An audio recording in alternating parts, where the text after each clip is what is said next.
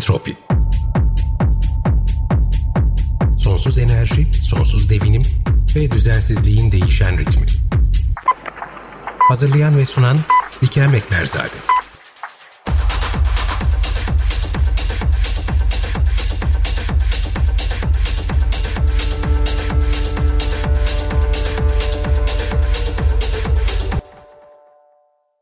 Ekosistem parçalanması bir canlının tercih ettiği yaşam alanında devamsızlıkların oluşmasına, toplulukların bölünmesine yol açar. Süreç ekosistemin yok olmasına kadar devam eder. Ekosistem parçalanmalarını konuştuğumuz serimizde az sonra Birhan Erkutlu ile birlikte Alıkır Vadisi'ne gideceğiz. Bugün günlerden 30 Mayıs 2022 Entropi hoş geldiniz. Sevgili Birhan hoş geldin. Bugün seninle birlikte Alakır'a gidiyoruz. Ee, ben İstanbul'da olsam da e, sen bize o Alakır'ın muhteşem nehrinin soğuk sularından, serin esintilerinden İstanbul'un sıcağına biraz gözlemleriniz üzerinden son durumu paylaşacaksın bize. Program öncesinde de konuşuyorduk. Biz bir süredir özellikle ekosistem parçalanmasının e, nelere mal olacağını, nelere yol açacağını daha önceki bölümlerde e, akademisyen arkadaşlarımızla birlikte burada masaya yatırmaya başladık zaten. Yolun daha çok başındayız. Bu çok uzun bir yolculuk. E, çünkü çok çeşitli e, ve dinamik sistemler içerisindeki parçalanmanın olası sonuçlarını hesaplamaya çalışıyoruz aslında. Ama burada gözlem çok önemli. Sizin gözlemleriniz inanılmaz kıymetli. Çünkü siz parçalanmak üzere, parçalanması devam eden bir ekosistemin içerisinde yaşamaya çalışıyorsunuz. Ama sadece yaşamıyorsunuz, aynı zamanda kaydediyorsunuz ediyorsunuz. E, bu inanılmaz kıymetli özellikle bilimle çalışan ve e, nümerik olarak sonuca ulaşmaya çalışan insanlar için sizin orada yaptığınız gözlemleriniz ve aldığınız kayıtlar inanılmaz kıymetli. E, dolayısıyla bugün biraz e, siz e, son durum nedir biraz ondan bahsedelim Alakır'da. Fragmentasyonu yani bu ekosistem bölünmesinin sonuçlarını ya da o süreçte yaşananları bize biraz anlatabilirsen çok çok sevinirim dinleyicilerimize. Çünkü burada akademik akademik konuşuyoruz. Gerçi geçen bölümde Tolga Hoca kendi gözlemlerini de aktardı ki onlar da sahada yoğun olarak çalışan bilim insanları ama uzun soluklu bir fiil orada yaşayan insanların tecrübelerini dinlemek bambaşka. Ben şimdi sana mikrofonu bırakacağım. Senden ricam güncel olarak en kritik e, durumdan başlayıp ondan sonra zaten şu anda e, önümde de bir fotoğraf açık. Tuğba'nın koskocaman bir tane ağaç köküne dokunmasını kesilmiş bir ağaç köküne nehrin kenarında. Bu galiba sizin son bir ay içerisindeki paylaşımlarınızdan bir tanesiydi. Onu şey yapıyorum ona bakarak sana bütün bunları söylüyorum. Laptopumda o açık. Ben şimdi mikrofonu sana bırakıyorum. Alakır'da neler oluyor, neler yaşıyorsunuz? Bize bir e, özetlersen çok sevinirim. Tamamdır. Öncelikle herkese Alakır'dan çok sevgi selamlar. Tüm Açık Radyo ve Entropi dinleyicilerine. Alakır'a biz e, Tuğba ile birlikte yaklaşık bir 18-19 yıl önce gelmiş doğaya uyumlu bir yaşam niyetiyle. Ama tabii yani, e, şey İstanbul'da doğup büyüdük. Yani oradan baktığımız zaman doğa işte sevgi, beslediğimiz e, bir toprak parçasıydı. Orada olabildiğince doğaya uyumlu ve dengeli bir yaşam kurma niyetiyle geldik. Ama birden bu tabii hayat koşullar onu ne kadar korumamız ve kollamamız gerektiği bilincine bizi evritti. Çünkü hani doğada yaşamaya başlayınca insan onun ne kadar daha da çok korunması, kollanması, ne kadar hassas dengeler üzerine kurulu bir yaşam organik, organik bir sistem, organik bir mekanizma olduğunu fark ediyor. Bu süreç içerisinde zaten kendimizle dönüştük. Yani ilk başta yani şehirde kurguladığımız gibi doğadaki hayaller, e, doğada yaşam hayalleri tabii gerçekte örtüşmedi. O da neydi? Hani e, hiçbir öngörüye sahip değildik. E, burada e, neyle karşılaşacağımızı bilmiyorduk ama karşılaştığımız şey e, yani yuvamızı yaparken bostanımızı yani gıdamızı, e, suyumuzu, e, temel ihtiyaçlarımızı doğaya uyumlu bir şekilde çıkarmaya çalışırken aslında ne kadar hassas bir konunun e, içine girdiğimizi fark ettik. E, biyoçeşitliğin ne kadar değerli olduğunu, her şeyin ne kadar birbirine hassas bir dengelerle bağlı olduğunu fark ettik.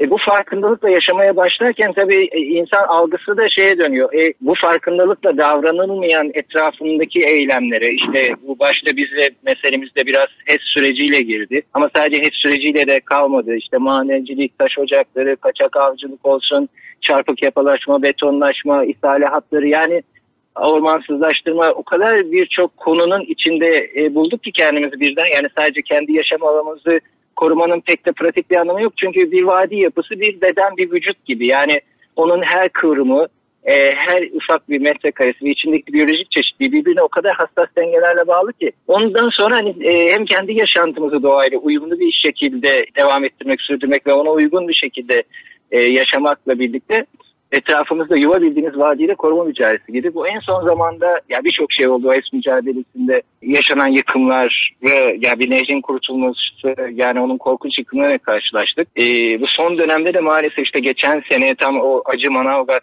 orman yangınları sırasında herhalde böyle bir orman bölge müdürlüklerine bir yazı gitti belki bir tebligat gibi yeni bir projelendirme oldu. Bu biz hemen bir bir devlet devlet ormanı diye adlandıran çok büyük bir e, parça bir ormanın yanında yaşıyoruz. E, Do, Yılanlı Kaya Devlet Ormanı. Onun da hemen yanı bitişi Doğan Kaya Orman yapısı Devlet Ormanı. Bunlar çok büyük yapılar ve aynı zamanda Koca Alakır Vadisi'nin su kaynaklarının olduğu orman yapısı. Yani klasik zaten e, işte vadi yapısında hepimizin ilkokuldan beri bildiği bilgi işte yağış rejimleri, kaynak suları, ormanlar ve oradan akan sular e, işte HES'lerle zaten bu nehirlerin tamamen buraya hapsedilmesiyle oluşan büyük e, yıkıma şahit olmuştuk.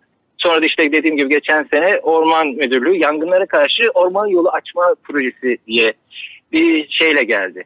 Çok da böyle başta dayanıştığımız e, memurlar zaten kendileri. Yani onlar da e, prosedürlerden olabildiğince kaçınıp ve onlar da ormana karşı sevgi besleyip onu korumaya çalışan insanlar ve başta böyle bir konuşma olunca tam da o Manavgat yangınlarının üstüne olduğunda biz de araştırdık falan çok da e, gerek olmayan bir şey olmasına rağmen çok da ses edemiyoruz. Tabii orman yanıyor, içimiz yandı, birçok canlı yok oldu.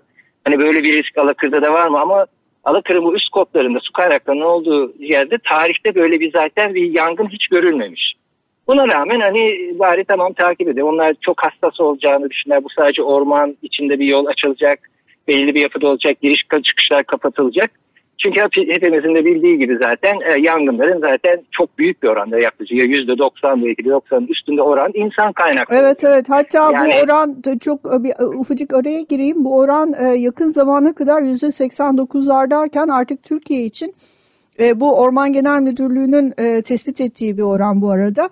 E, %90'ların üzerine çıkmış durumda insan kaynaklı e, yani bunların içerisinde neler oluyor? E, ihmal de bunun içerisine girebiliyor. Kaza da bunun içerisine girebiliyor ya da kasıtlı yakma da bunun içerisine girebiliyor. Fakat orman yangınlarının artık Türkiye için %90'ının üstündeki oranda çıkanları antropojenik kökenli yani insan kökenli yangınlar. Evet yani bunlar söylenince hani biz de tamam diye karşıladık. Hani yapacak bir şey yok. Hani herhangi bir aksi bir durumda en azından yangına müdahale konusunda belki bir avantaj olur diye. Sonra işte bu yapılan çalışmaları e, görmek için, bakmak için çünkü çok fazla da hani etrafta ilgilenecek insan çok nüfusu çok az olan bir bölgede, yaban bir bölgede yaşıyoruz. Gittiğimizde gördüğümüzde başta inanamadık. Tüylerimiz diken diken oldu. Biz hani o 10 sene önceki koruma mücadelemizde iki tane HES projesini iptal edip kesin konulacak hassas alan ilan ettirdiğimiz o dere yatağı ve uzun en az 5-10 kilometre uzunluğunda o dere yatağı ve etrafındaki bölgeye zaten orman yolu açılırken bütün o dev ağaçlar kesilip kökleri de dahil olmak üzere bütün o hafriyat toprak yapısı aşağı o koruma bölgesine atılıp dere yatağı daraltılmış ve o e, şey atılırken de zaten bütün o orman altı örtüsüne, o e, bütün o tabiata, o biyolojik çeşitliğe inanılmaz korkunç zararlar verildiğini gördük. Ve sonra tekrar biz bu orman e, yetkiliyle görüştüğümüzde bunun artık bir orman yangın yolu da değil, iki tane mahalleyi birbirine bağlayacak bir yola dönüştürüldüğünü öğrendik. Yani bu artık insan geçişine de açılmış bir hal oldu. Onun da sebebini işte sorduk. Çünkü iki tane mahalle, burada bildiğimiz bir Karaağaç mahallemiz var, yukarıda Aslanlı mahallemiz var. Bunların zaten hala hazırda birbirlerine bağlantı yolu var ve asfaltlı yol. Yani burada açılacak ve heylana açık e, diyor ki hani geçen haftaki konuğunuz da çok güzel anlattı. Yani bu e, bu düz bir hat olarak bu yollar açılıyor ve resmen hani, hani nasıl çığ düşer bir düz bir hat keserseniz o bütün yukarıdaki kar yapısı aşağı indi mi? Bu bütün o şey kanayan bir yaraya hiç iflah olmayan bir karayan bir yaraya düşüyor. Bunu biz ilk başta HES sürecinde karşılaştık. Burada rahmetli bir durmuş amcamız vardı. Eski o kadim bilgilere sahip çok öğretme, öğretmenimizdi. O mesela daha HES inşaatı başlamadan proje e, çizenler geldiğinde nereden hat açıldığını da söylediğinde orası kayar demişti. Ve inanır mısınız daha bu kış öyle bir heyelan oldu ki o kazdıkları yerde resmen dağ yerinden oynadı. Ve o kayan yerin ilerisinde ormana yürüdük biz tekrar bakmak, gözlemlemek ve e, kayıt altına almak için dev yarıklar açılmıştı ormanın içinde ki bu demek e, oluyor seneye daha büyük heyelanlar geliyor. Evet. Ve yine bu durumu Şamcılar ve o bilgiye sahip olan insanlar bir taşın yerini dahi oynatırken 30 kere düşünürlerdi. Küçücük bir taşı dahi Tabii. tarlalarında. Çünkü Toroslar çok genç sıra dağlar, çok hareketli dağlar zaten heyelanın en büyük riski olduğu yerler. Ki eski insanlar onun için çok fazla yarmak, müdahale etmek, arazi tesviyesi yapmak, kepçe öyle zaten bir olanakları yokmuş. Yani insan gücüyle bile yaptıkları şeylerde hep bu doğanın o hareketliliğini gözeterek şey yapmışlar, davranmışlar. Bir taşı bile yerinden oynarken, oynatırlarken ki buna biz de şahit olduk. Yani bir taş parçası diyorsunuz, yani bir kaya parçası. Onu oynattığın zaman arkasındaki bütün toprak yapısı kaymaya başlıyor. Bu neyi tetikliyor işte mesela orman yolu açıldı. Onu kestiler dev dev ağaçları ve direkt o bir yara diyoruz biz bunu ve o yara direkt kanamaya başlıyor. O bütün o e, en değerli top, e, orman altı e, örtüsü ki alivyon no en zengin hani o toprağın içindeki e, biyolojik çeşitliliği sağlayan bütün o bitkilerin Tabii humuslu üst örtü. yer alan evet. hayvanların hepsinin bir ortak döngüsü var ve o çok dev bir orman ve o şimdi bölünmüş oldu. Şimdi yarısına kadar yaptılar biz biraz tepki gösterip e, biraz hani kamuoyuna taşıdığımız için yarısında şimdilik durdu. E, yani bizim en fazla şimdi yıkımın neresinden kurtarsak e, kardır haline gelmiş durumdayız. O kadar büyük bir yıkımın ortasında yaşıyoruz yani artık doğada yaşantı değil de daha çok şantiye alanında yaşıyor hissi verecek şekilde nereye koşturacağımızı, nereye bakacağımızı şaşırmış durumdayız. Ve bunu sadece devlet ya da şirket değil yani insanlar da artık hani bu diyarlar çok fazla sahip değiller. Kendi özel arazilerinde bir de ilk iş oradaki ağaçları kesip kepçeyle bütün o arazi yapısını bozup e, insanlar oralarda yerleşim yeri açıyor, tarım alanları açılıyor. İşte bu en son pandemiden sonra inanılmaz bir yakın oldu. E, betonlaşma yani sayamayacağım birçok koşul bunların hepsi ama toplamında o kadar büyük bir baskı yaratıyor ki bu hassas ekosistemin içerisinde. Evet, evet. O biricik biricik küçük küçük hareketler işte ormanın orman yolu, yolu yapması, endüstriyel ağaç kesimleri, işte şirketlerin HES yapması, maden ocağı yapması, insanların tapulu kesim, kendi arazilerinde tapulu kesim yapıp arazi yapısını değiştirecek bir şekilde kafalarını kepçeyle, dozerlerle dalmaları ya şu anda bu, hele bu kış o kadar çok şey, diken şeyler belgeledim ki artık fotoğraf çekmekten yoruldum. Her yer akıyor resmen. Tahmin dev yarıklar var. Her yer kanıyor, akıyor ve arkasından o sadece bir toprak kaybıdır. Yani artık ne kadar toprak kaybettiğimizi yani hesto hesaplanabilir bir şey mi bilmiyorum ama herhalde uyuduğu görüntülerle falan bu küçük küçük hani hesaplanacak bir şey değil. Devasa bir boyut aldı.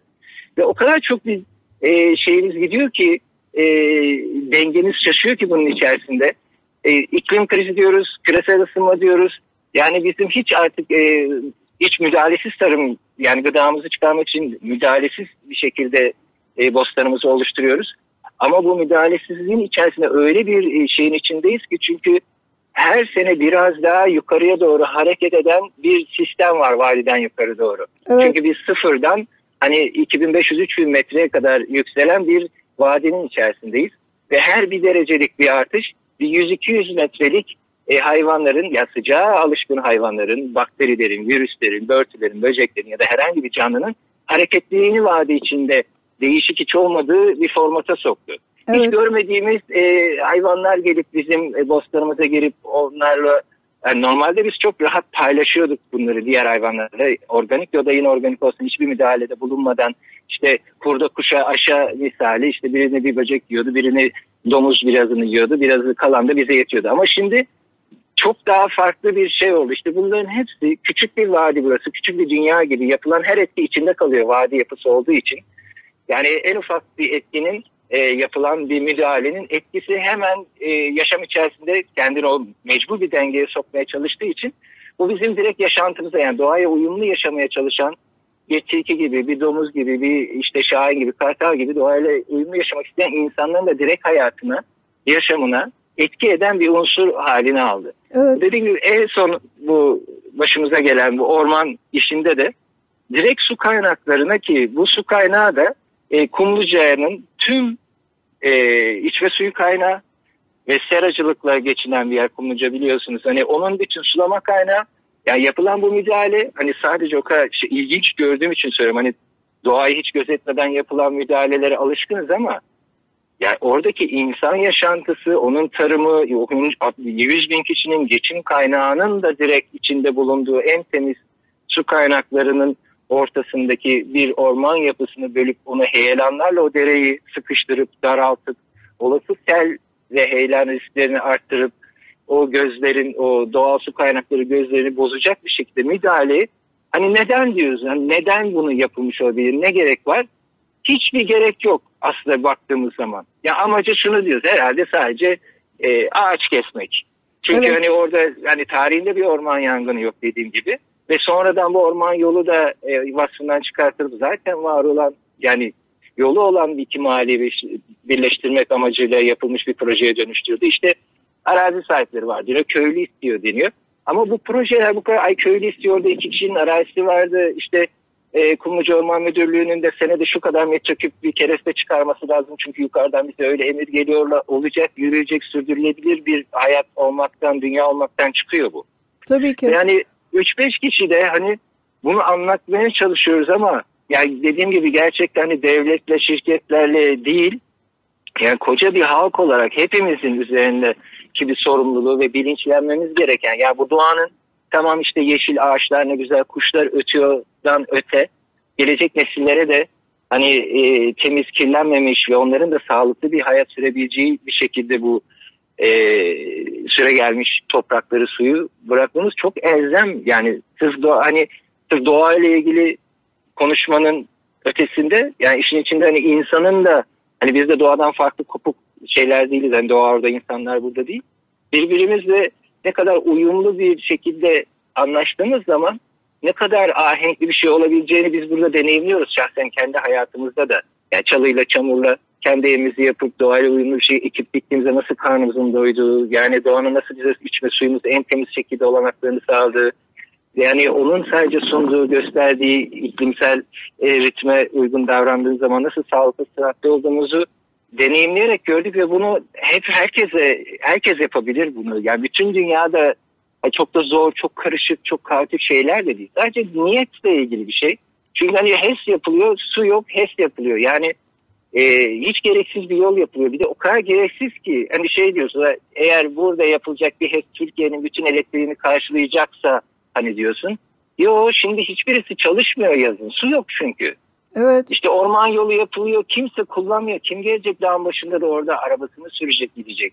Yani o kadar akıl kârı olmayan projeler ama etkileri ve yarattığı zararlar da o kadar devasa ki insanın aklı duruyor gerçekten ve ne yapacağını, kime ne diyeceğini, nereye dilekçe yazacağını. Tabii elimizden gelen her şeyi yapıyoruz yine. CİMER'e yazıyoruz, açılacak dava var sonra açıyoruz. Para gerekiyor, para toplamak için gerektiğinde sokak müziği yapıyoruz. Oradan paraları topluyor, bir şey yapıyoruz ama yani bu sadece bir iki kişinin ya da bir iki vadinin, bir iki orman yapısının meselesi olamaz. Yani bu yani artık hep beraber, hep birlikte belki de hani bütün dünyada yani zaten ister istemez iletişim halinde sen de çok hakim olduğun konulara Kuzey Amerika yerleriyle dahi hani iletişime geçip Güney Amerika'daki Amazonlardaki insan birbirimize destek oluyoruz. Geçen gün Tuğba ile konuşuyorduk. Ya bir avuç Kızılderili orada, bir avuç Amazon yerli orada, bir avuç insan orada. Yani koca dünyanın dengesiyle ilgili bir farkındalık yaratmaya çalışan bir duruma geliyorsunuz. Ve yani e, çünkü neden doğada yaşadığımız zaman bunun ne kadar e, hassas bir denge olduğunu fark ediyorsun. Yani Kuzey Amerika yerlerinin ya da Amazon'daki yerlerin bu kadar ön alması, ön saflarda direniş hayatlarını pahasına bizim de hani o kadar tehdit gördük, silah taktılar, suyumuzu kestiler. Çok fena mobbing ve tehdit şiddete maruz kaldık ama geri adım atmamamızın nedeni cesaret de değil. Çünkü geri adım atabilecek hiçbir yerimiz yok bizim. Kesinlikle. İnsanlar diyor ki hani nasıl cesur e, insanlar. Yok yani gerçekten geri adım. Yani tırsacak, korkacak, sinecek halimiz yok artık. Hani geri adım atarsam benim herhangi bir yaşam alanım yok. Yani Kızılderililerinki gibi, Amazonlardaki gibi ya da Afrika'daki, Asya'daki o kalmış zaten hani bakir, yaban kalmış çok değerli rezervlerde yaşayan bir avuç insanın bir farkındalığı bu. Ama herhangi birisi de gelse zaten yabanda bir müddet geçirse, o ahengi fark etse yani kuru dalın şeyinin peşinden koşar. Evet. Böyle bir sistem ve bunu yapılan müdahale çok sert bir müdahale olarak geliyor. Yani Bunu nasıl anlatacağımı çoğu zaman bilemiyorum. Şey örneği veriyorum. Yani şehirde yaşarken orada bir, kendi bir sosyal iletişimimiz var. İşte bakkalımız var, sevdiğimiz komşumuz var. Yoldan geçerken selamlaştığımız birileri var. Öyle bir beraber yaşıyoruz. Burada insan yok ama insanın yerine var? Bir sürü canlı var. Her her e, yaz göçten geri dönmesini beklediğimiz bir kuşumuz var, domuz var, tilkisi var. Tekrar e, çıkacak sümbülün yerini bile biliyorsun. Her meşe ağacının altında bir anın var. Buradaki sosyallik, buradaki bir kardeşlik duygusu ayrı bir mantık. E şimdi onlara bir müdahale, kendi kardeşin ailenden bir parça bir can olarak gördün. Bu şeylere müdahale ya ailene bir saldırı, komşularına bir saldırı, saldırı gibi. Yani Mitakuya oyesinden ya Kızılderililer yani akrabalık ilişkisi içerisinde olan. Onun için bu bir cesaretle de bir alakası yok. Yani bu gerçekten bir Tabii canım, e, savunma evinize, refleksi. Evet kesinlikle evinize yapılan saldırıya karşı siz de e, evinizi korumaya çalışıyorsunuz. Biz de yani siz biz değil hepimiz aynı aynı e, geminin içerisinde olduğumuzu idrak ettiğimiz zaman e, belki bir tık e, iyileşmeye doğru ilerleyebileceğiz ama e, tabii karşımızda çok büyük hamleler var senin de söylediğin gibi ve o hamlelere karşı ne kadar kendimizi yer yer zaman zaman küçük ve yalnız hissetsek de biz gene de yerimizi alanımızı korumak zorundayız. Birhan çok teşekkür ederim.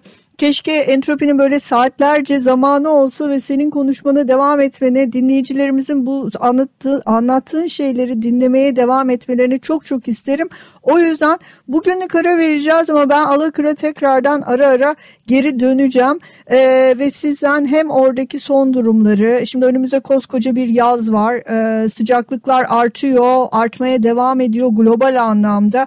Bakalım bu yaz bizi neler bekliyor. Arkasından e, sonbahar ve kış yağışları var. Bakalım o zaman bizi neler bekliyor. E, Alakır her zaman için zaten entropinin aslında e, merceğindeydi ama e, size yer vermek için bir üç sene geçmesi gerekti. O da benim kusurum olsun. E, en kısa zamanda tekrardan burada Açık Radyo'da buluşmak üzere diyelim.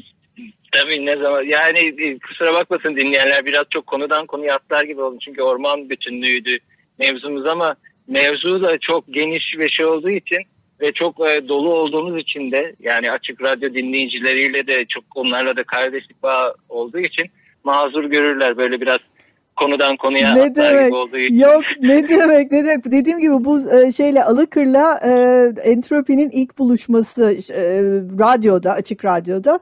E, bundan sonraki buluşmalarda da daha detaylara gireriz illaki. Çok teşekkürler Birhan. Tuğba'ya selamlar. Alıkır'a selamlar buradan. E, ve ilerleyen bölümlerde tekrar bir arada olmak üzere diyelim efendim. Çok sevgiler herkese de Alıkır'dan. Görüşmek üzere.